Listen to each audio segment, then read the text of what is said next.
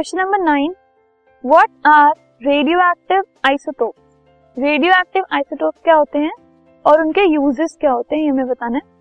सो so, जो unstable isotopes होते हैं having extra neutrons isotopes are the atoms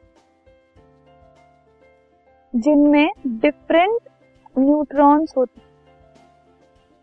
मतलब प्रोटॉन्स का नंबर सेम होता है लेकिन न्यूट्रॉन्स का नंबर अलग अलग होता है। या फिर जो मास नंबर है वो डिफरेंट होता है। सो so, जो अनस्टेबल आइसोटोप्स होते हैं जिनमें एक्स्ट्रा न्यूट्रॉन्स होते हैं उनके न्यूक्लियाई में उससे क्या होता है कभी कभी अलग अलग टाइप के रेडिएशन एमिट होते हैं। सो so, अगर ऐसे कोई आइसोटोप है जो अनस्टेबल है और रेडिएशन एमिट कर रहे हैं तो उनको रेडियो एक्टिव आइसोटोप कहा जाता है या फिर रेडियो आइसोटोप कहा जाता है। जैसे कि carbon 14, sodium 24, arsenic 74, uranium 235 and cobalt 60.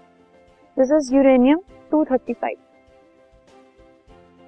ठीक है सो so, अगर कोई भी ऐसे अनस्टेबल आइसोटोप होते हैं तो उनको हम कहते हैं रेडियो आइसोटोप यूजेस आर उनको यूज़ किया जाता है न्यूक्लियर रिएक्टर्स में न्यूक्लियर पावर प्लांट्स में as a fuel to generate electricity electricity generate करने के लिए एज अ फ्यूल वो यूज़ होते हैं। और as traces in medicine traces मतलब स्मॉल अमाउंट्स में to detect presence of blood clots tumours etcetera cancer को ट्रीट करने के लिए और डिजीजेस लाइक गोइटर को ट्रीट करने के लिए वो यूज़ होते हैं। और अगर कोई अंडरग्राउंड गैस वाटर या ऑयल पाइपलाइन में लीकेज है तो वो चेक करने के लिए वो यूज़ होते हैं।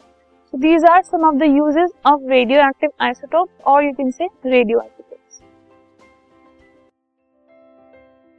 this podcast is brought you by Hubhopper Shiksha Abhiyan अगर आपको ये पॉडकास्ट पसंद आया तो प्लीज़ लाइक शेयर और सब्सक्राइब करें।